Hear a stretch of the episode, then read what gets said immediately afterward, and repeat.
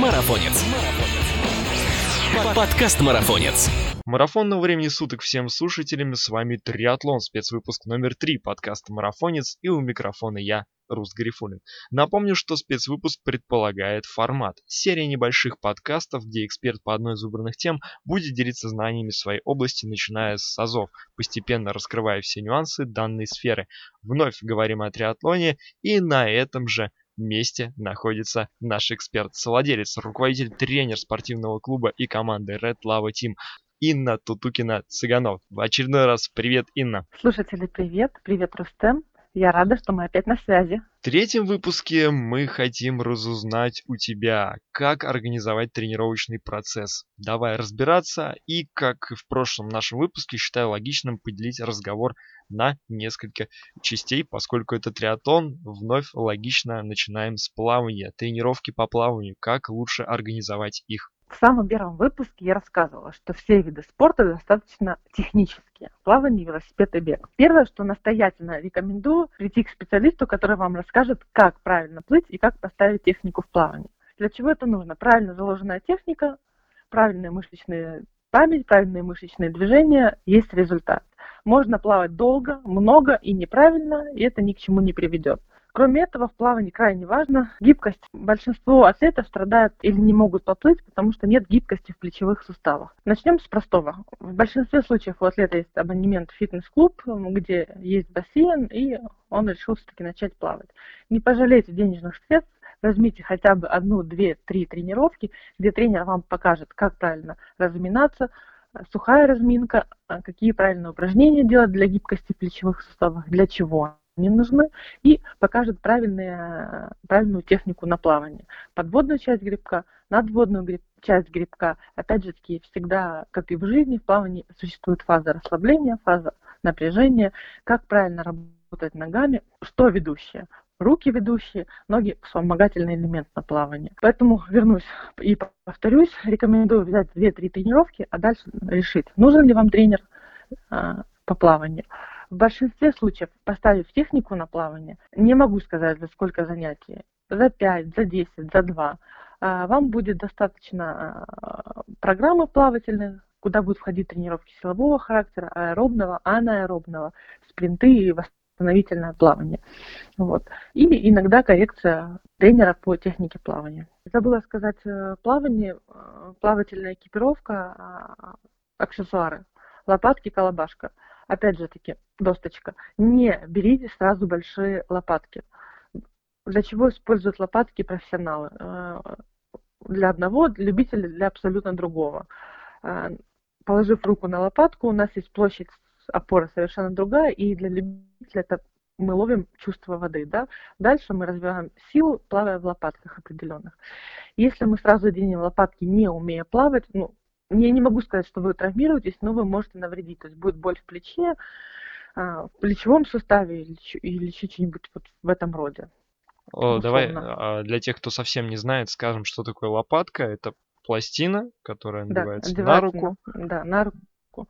И вот на, начала рассказывать, что э, профессионалы используют это как элемент силовой подготовки, да, в которой мы чувствуем грибок, мощность грибка, э, воду, пластик, пластинка да, с резинками. Колобашка – это пластиковый предмет, который вставляется между ног, который позволяет поднять таз и э, выровнять положение тела на воде для любителя.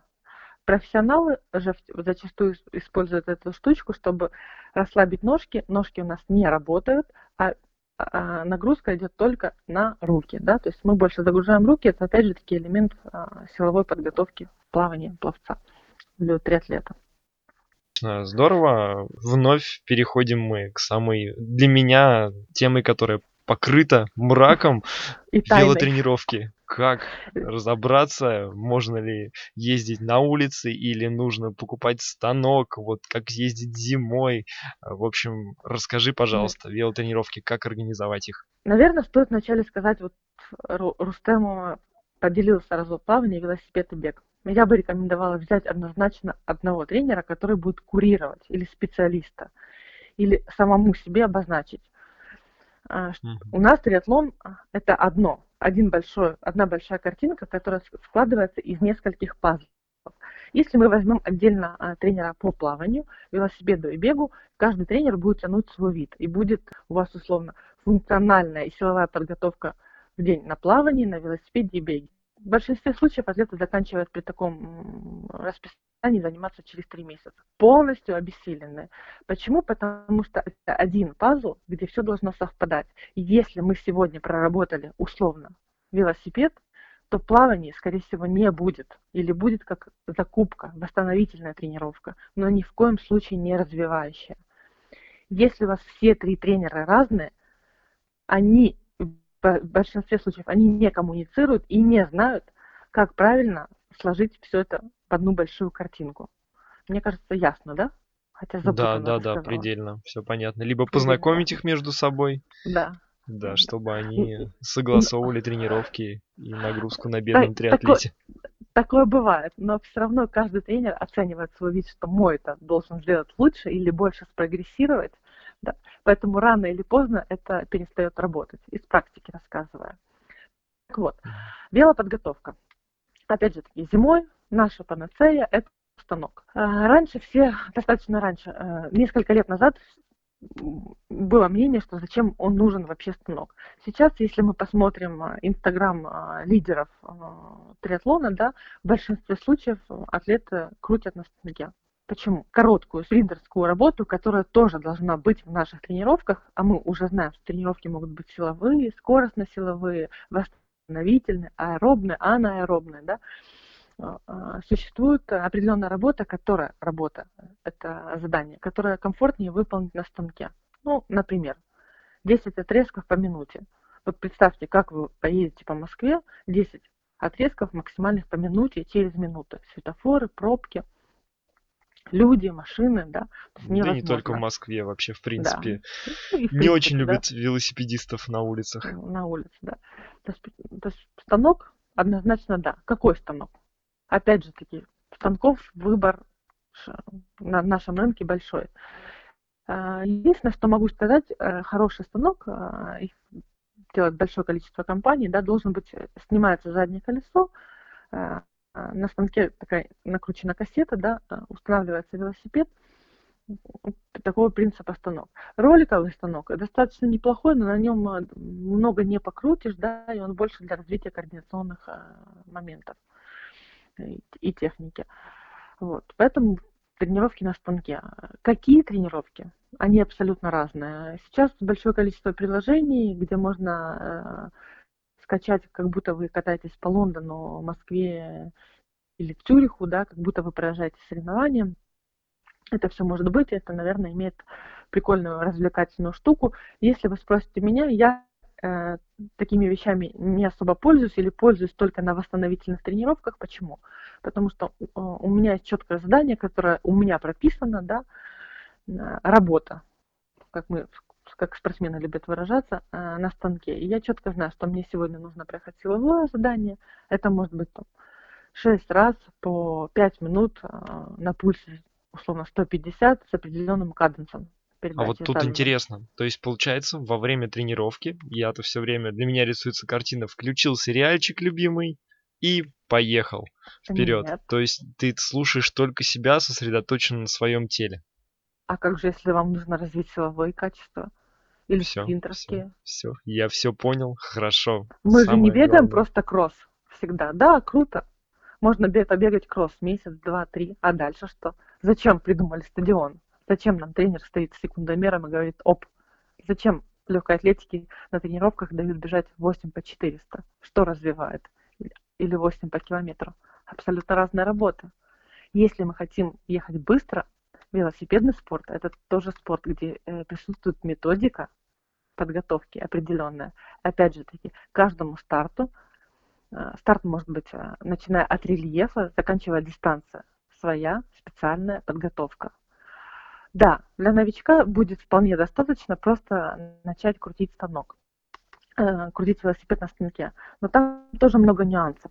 Подтягивание. То есть мы не только давим, мы еще должны подтягивать ножку. Переключение и подбор передачи. Ну и удобство сидения на велосипеде, это, в принципе, отдельная тема. Э, высота седла, длина выноса, да. А, опять же таки, существует три положения рук на руле. Вверх руля, среднее положение и низ руля. Как правильно держаться. Высота и загиб рожек на, ТТ, на велосипеде для триатлона, ТТ-велосипед, тоже имеет место быть. Все понятно. В общем, осознанность тоже имеет большое значение. Мы это поняли на велотренировках в том числе. Ну и подходим к третьему виду. Это, конечно же, беговые тренировки. Что здесь нужно знать? Опять же, мы начали с тобой, Рустам, а, плавание, велосипед и бег разбирать, а я люблю в комплексе разбирать. И атлеты, которые к нам приходят, или, скажем так, и всем атлетам я рекомендую, кроме того, что есть плавание, велосипед и бег, посмотреть, в каком состоянии находится организм, мышцы и связки. И я бы не рекомендовала крайне сказать атлету, иди беги, просто беги, да, техника. Неправильная постановка ноги ведет к травмам. Перекос таза ведет к травмам. Слабый кор ведет к травмам. Боль спины, э, сколько мы слышали, болит колено, мениск, подошвенный апоневроз, усталостный перелом. Вот. С чего начинается беговая тренировка? С разминки, э, основная часть и заминка. Кроме этого, в ней очень часто существует раскатывание на роли, межсоциальный релиз. Вот. Кроме этого, ОФП отдельно мы, кстати, вернемся с тобой на эту тему, выделить. То есть вот беговые тренировки. То есть, чтобы подойти к беговым тренировкам, я бы вначале э, порекомендовала э, немножко позаниматься ОФП, укрепили, укрепить мышцы и связки, да, и дальше приступить к беговым тренировкам. Какие они? Опять же, таки принцип постепенности. Сегодня это может быть э, бег с ходьбой, завтра просто бег, послезавтра бег еще чуть-чуть длиннее. Э, на все тренировки мы с тобой не проговорили, рекомендуется одевать пульсометр. Пульсометр зачем? Особенно атлетам, которые э, не молодые, скажем так, немножко поиграю с выражениями. У нас еще есть сердечно-сосудистая система и вентиляционно-легочная система, которая имеет большое значение для жизненно важное значение в нашем организме, да? Безусловно. Вот сердечно-сосудистая система. Если долго бегать на завышенном пульсе, да, это, можно получить травму, серде, сердечную травму. Какую вам расскажет доктор, врач-специалист. Приходите к доктору, к терапевту, к кардиологу, да, вам, вам рассказывают и показывают, что такое инсульт, микроинсульт, э, что, что случится, если долго бегать э, на высоком пульсе. Поэтому мы все одеваем пульсометр. Э, для начала хотя бы берем среднее статистическое понятие 150 50 ударов в минуту, да, и на таком пульсе возможен достаточно длительный кросс. Опять же таки, если пульс сразу высокий, 5 минут идем, или одну минуту идем, три минуты бежим, играем. Абсолютно разная может быть а, комбинация. При таких тренировках три раза в неделю, через э, две недели уже будет сдвиг. Уже вы заметите, что на пульсе 150 вы можете бежать, а не просто ходить пешком. Да? Какие тренировки могут быть? Тренировки опять же таки могут быть силовые, аэробные, анаэробные, то есть спринт, прыжки, спецупражнения.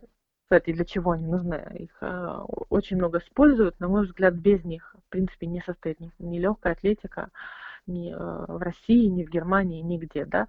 Что такое спецупражнение? Специальные беговые упражнения э, рассчитаны на то, чтобы скорректировать вашу технику и улучшить, э, тем самым улучшить скорость пробегания данного отрезка спецупражнения есть стандартные, есть которые чуть-чуть менее стандартные. Опять же, и тренер подбирает э, исключительно для вас. Например, слабая стопа. Делаем упор на прыжки, да, на прыжки на стопе в разных позициях.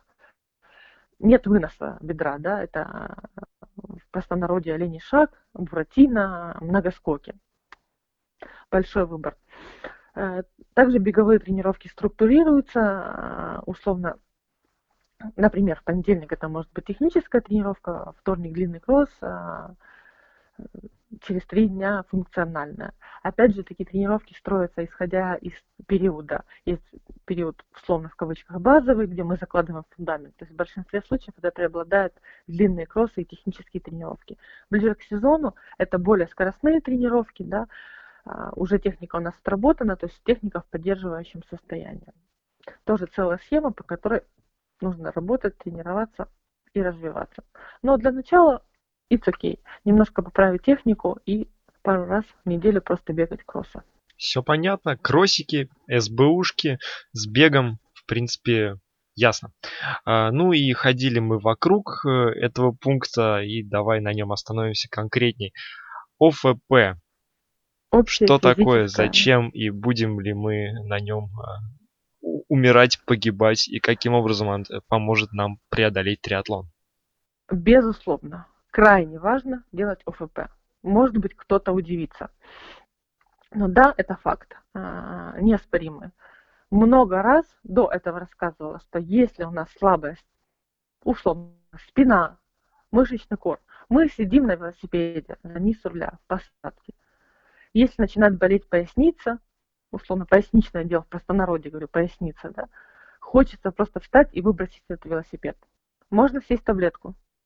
Нурофен, ибупрофен продаются в аптеке, 200 рублей счастливый обладатель. Но мы снимаем симптом, мы не лечим, да. И рано или поздно мы просто усугубляем травму. После этого у нас идет еще боль, еще, еще, еще, еще. И заканчивается это в большинстве случаев или грыжей, или апатией, просто а, выражением спорт лечит. Да? Поэтому то же самое у нас со стопой, с икроножной мышцей, с коленями, грудным отделом, руки, ОФП хотя бы стандартная пресс-спина, приседы, прыжки на стопе, тире-X, это должно быть. Очень большое количество сейчас даже в интернете видео, а, где показано, как работать на мышцы-стабилизаторы. Боссу, как нужно раскатывать мячик э, для, на стопе, для чего он нужен, да, есть, существует большое количество специальных э, тренажеров. Например, для плавания это тренажер ВАСа, где можно отработать э, технику плавать и разработать, наверное, плечевой сустав, да, то есть силу рук, да. Поэтому ОФП должно быть не в больших количествах и в большинстве случаев это, опять же таки, период, когда мы закладываем базу, декабрь январь, мы делаем акцент на ОФП, кстати, очень много прикольных сейчас ОФПшек с резиночками, да, со своим весом. Здесь много за и против, нужно ли ОФП со штангой, с тяжелыми весами. Скорее всего, на мой взгляд, э, это для триатлона не совсем подходит. Опять же таки, это большая нагрузка на позвоночник, э, на спину. Но каждый тренер э, работает по своей методике, вот поэтому все может быть. Но да, без ОФП никуда. И пресс, спина, э, это как must-have, э, даже в стартовый период раз в неделю, а в идеале 2-3 после беговой тренировки, 20 раз спину, 20 раз пресс, потратили 5 минут, но укрепили мышцы и связки. Кстати, знаю а, Руста реальную историю, настоящую, про одного из триатлета, который, используя ОФП, да, вылечил спину, сейчас бегает, достаточно быстро, а диагноз стоял следующий, что атлет не будет бегать, грыжа 4-5 позвоночника, операция в Германии. Обалдеть. Все. В общем, друзья, не пренебрегайте общефизическими упражнениями, общефизической подготовкой. Это важно, как если вы занимаетесь исключительно одним видом, так и тем более важно, если вы в комплексе занимаетесь триатлоном. Итак, э, по всем э, тренировкам основным пробежались, и у меня есть такой дилетантский вопрос. Э, если мы, скажем, бегаем, у нас заболела нога, понятно, что мы делаем перерыв в тренировках, что до триатлона, если у тебя э, заболела какая-то мышца, которая отвечает за один из видов, можно ли продолжать тренировки в видах прочих, если это не мешает им? На самом деле обожаю триатлон за следующее. Надоело бегать. Да сел ты на велосипед и можешь ездить неделю. Надоело кататься. Ты можешь плыть, бежать, прыгать, делать ОФП. Да, это одна из самых распространенных, э, самых распространенных вопросов и проблем. Конечно же, если у тебя болит нога, очень часто можно сесть на велосипед и крутить, если эта мышца не, ну, не болит при педалировании да, или при занятии велоспортом. То же самое на плавание. И в большинстве случаев плавания мы все знаем, что а, это вид, который считается расслаблением расслабляет нас, да, и очень часто после э, тяжелых э, беговых э, тренировок и велосипедных говорят, иди закупайся, такое спортивное выражение. Плавание расслабляет, вода снимает, забирает плохую энергетику, снимает усталость. Поэтому, конечно же, если болит рука, голова, нога, можно заменить другим видом. Опять же таки в плавании. Если немного приболело горло, да, ну, в принципе, можно что-то подвигаться, почему бы не сесть на велосипедик и мягенько не покрутить станочек. Бег нет. Бег это достаточно а, энергоемкая а, тренировка, да, на велосипеде можно покрутить, погонять кровь, а, встал, мышцы насытились кислородом, сердце поработало как насос, самочувствие в большинстве случаев улучшилось. Поэтому да, конечно, этим триатлон, наверное, примечателен и интересен. Круто. Ну что ж, я надеюсь, для вас сегодня в полной мере была раскрыта тема тренировок по триатлону, и мы будем с нетерпением ждать э, встречи в четвертом выпуске. Ну а сегодня с нами, как обычно, а, был наш бессменный эксперт Инна Тутукина Сыганок. Спасибо, Инна. Услышимся в следующем выпуске. Всем до встречи. Пока-пока. Марафонец. Подкаст Марафонец.